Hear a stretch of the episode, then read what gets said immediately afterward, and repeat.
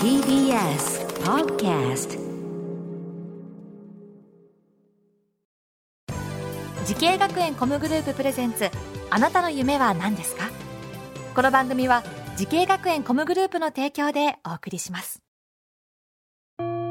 自分の好きなことを仕事にしたい。でも資格は持っていないし高校では勉強づけ。私の夢を叶えられる専門学校があればいいな。あなたの夢は何ですか？滋慶学園 COMグループはあなたの夢を実現します。今すぐホームページを。滋慶学園 COMグループプレゼンツ。あなたの。あなたの。あなたの夢は何ですか？こんばんは花輪です。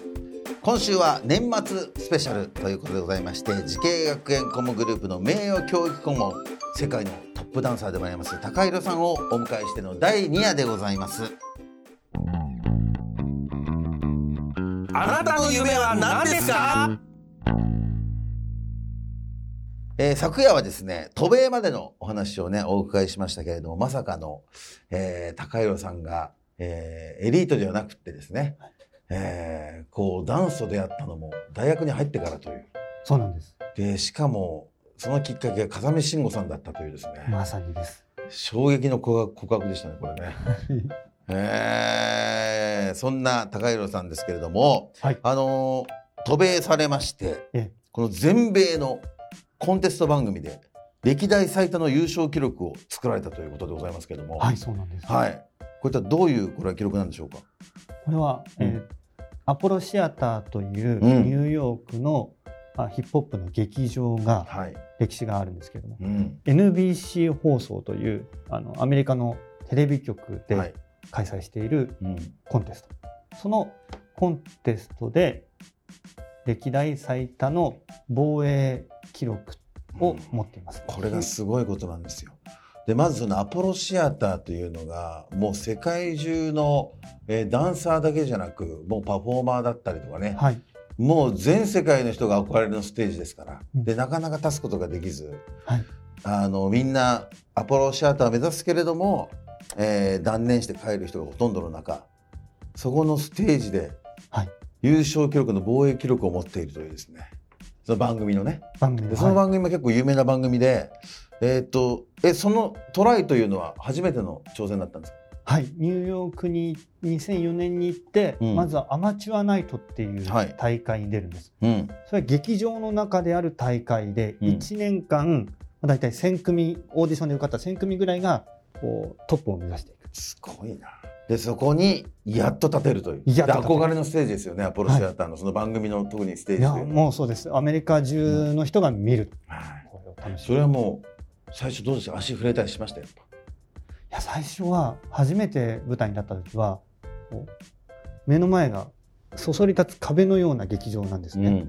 でそこは1500人目ぐらいの観客の現地の方が。なので日本人じゃない方々がブワーって目の前にいるのがもうここはどこだろう。ね。そりゃそうですよ。高弘さんね。夢中になってはい。パフォーマンスが大体23分あるんですけども、はい。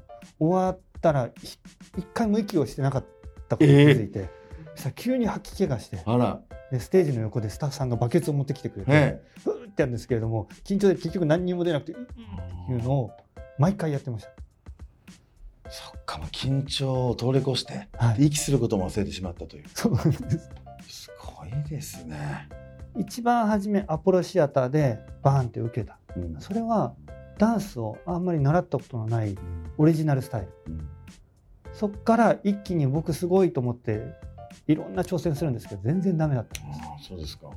あもうすごいこう受け入れてくれてテレビだよバックダンサーだって言ってもいざ教えられても僕はダンスができなかった。いや僕のスタイルはできるんですけどそれじゃ仕事にならない。それでアメリカのダンスの大学うん。に入ってうん。バレエやってジャズやってでストリートダンスもやってマドンナのオーディションそこを卒業して。でそのマドンナのオーディションは振りが課題で与えられてうん。それを真似する。うん。で振りのところに「Do not add your own flavor」あなたの個性をこの振りに入れ込まないでください、入れ込まないなのでお手本ダンスをどれだけできるか。うん。あこれは僕の個性じゃなくて僕の培ってきたこの技術だったりを求められている。なのでアメリカで勉強した学びの部分がここで勝負で受かった。あやっと個性で認めてもらえて自分の技術でうん認めてもらえた。うんあやっと僕はなるほどねここでね。と思いました。そうなんですね。すごいね。なんか、あってことは、後からこう基礎を学んだというね。そこがなかなか普通のダンサーと違いますよね。はい。でもそれが逆に良かったんですかね、ということは。あそれが良かったんだと思います。やっぱりあのある程度うん毎日練習していくとレベルってロールプレイングゲームと同じで、ある程度レベル50とか60までに行くとなかなか上がらなくなるうんので、だけど想像のレベルっていうのもまたあって、うん結構技術に行っちゃうと想像のレベルが忘れられがちなんですけうんなど,、初めに想像のレベル上げてから次技術になったので、なんか僕にとっては良かったと思います。そのあれですか、高原さんがこう今トップランナーとしてこう走り続ける。はい、これ秘訣みたいななんかありますかね？秘訣はうーんあります。はい。僕はサインを大事にしていてうん。そのサインは緊張っていうサインです。緊張するものをやる。なので例えばあのレッスンするじゃないですかうん初めてレッスンをしてた時はすっごいドキドキしたんですねうんでもそれを100回教えると慣れてきちゃううん。だけどレッスンの時にあちょっと新しい曲であのトレーニングしてみようってなると自分の中で大丈夫かなってドキドキす。それが成長のサインだと思ってるんですよもうダンスするのもマドンナのコンサート初めて出た時はもう頭が真っ白になったけれども10回20回やってるともうあくびしながらもできちゃう。だけどその中で今日はちょっとだけこの手の曲がりをより強調してみようって思うだけでドキドキしてくる。うん。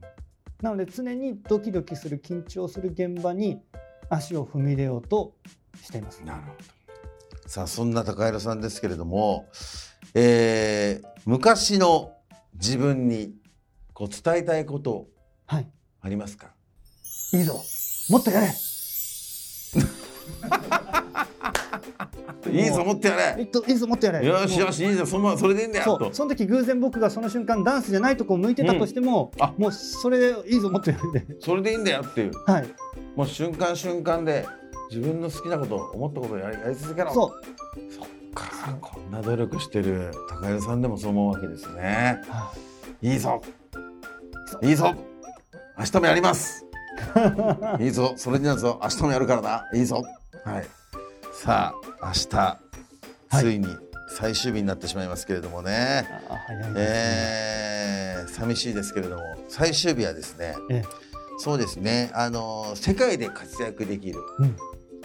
ダンサーこの育成についてねいろいろ聞いていこうかなという感じです。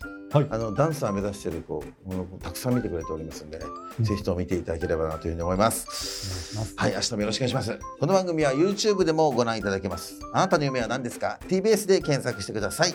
それではまた明日です。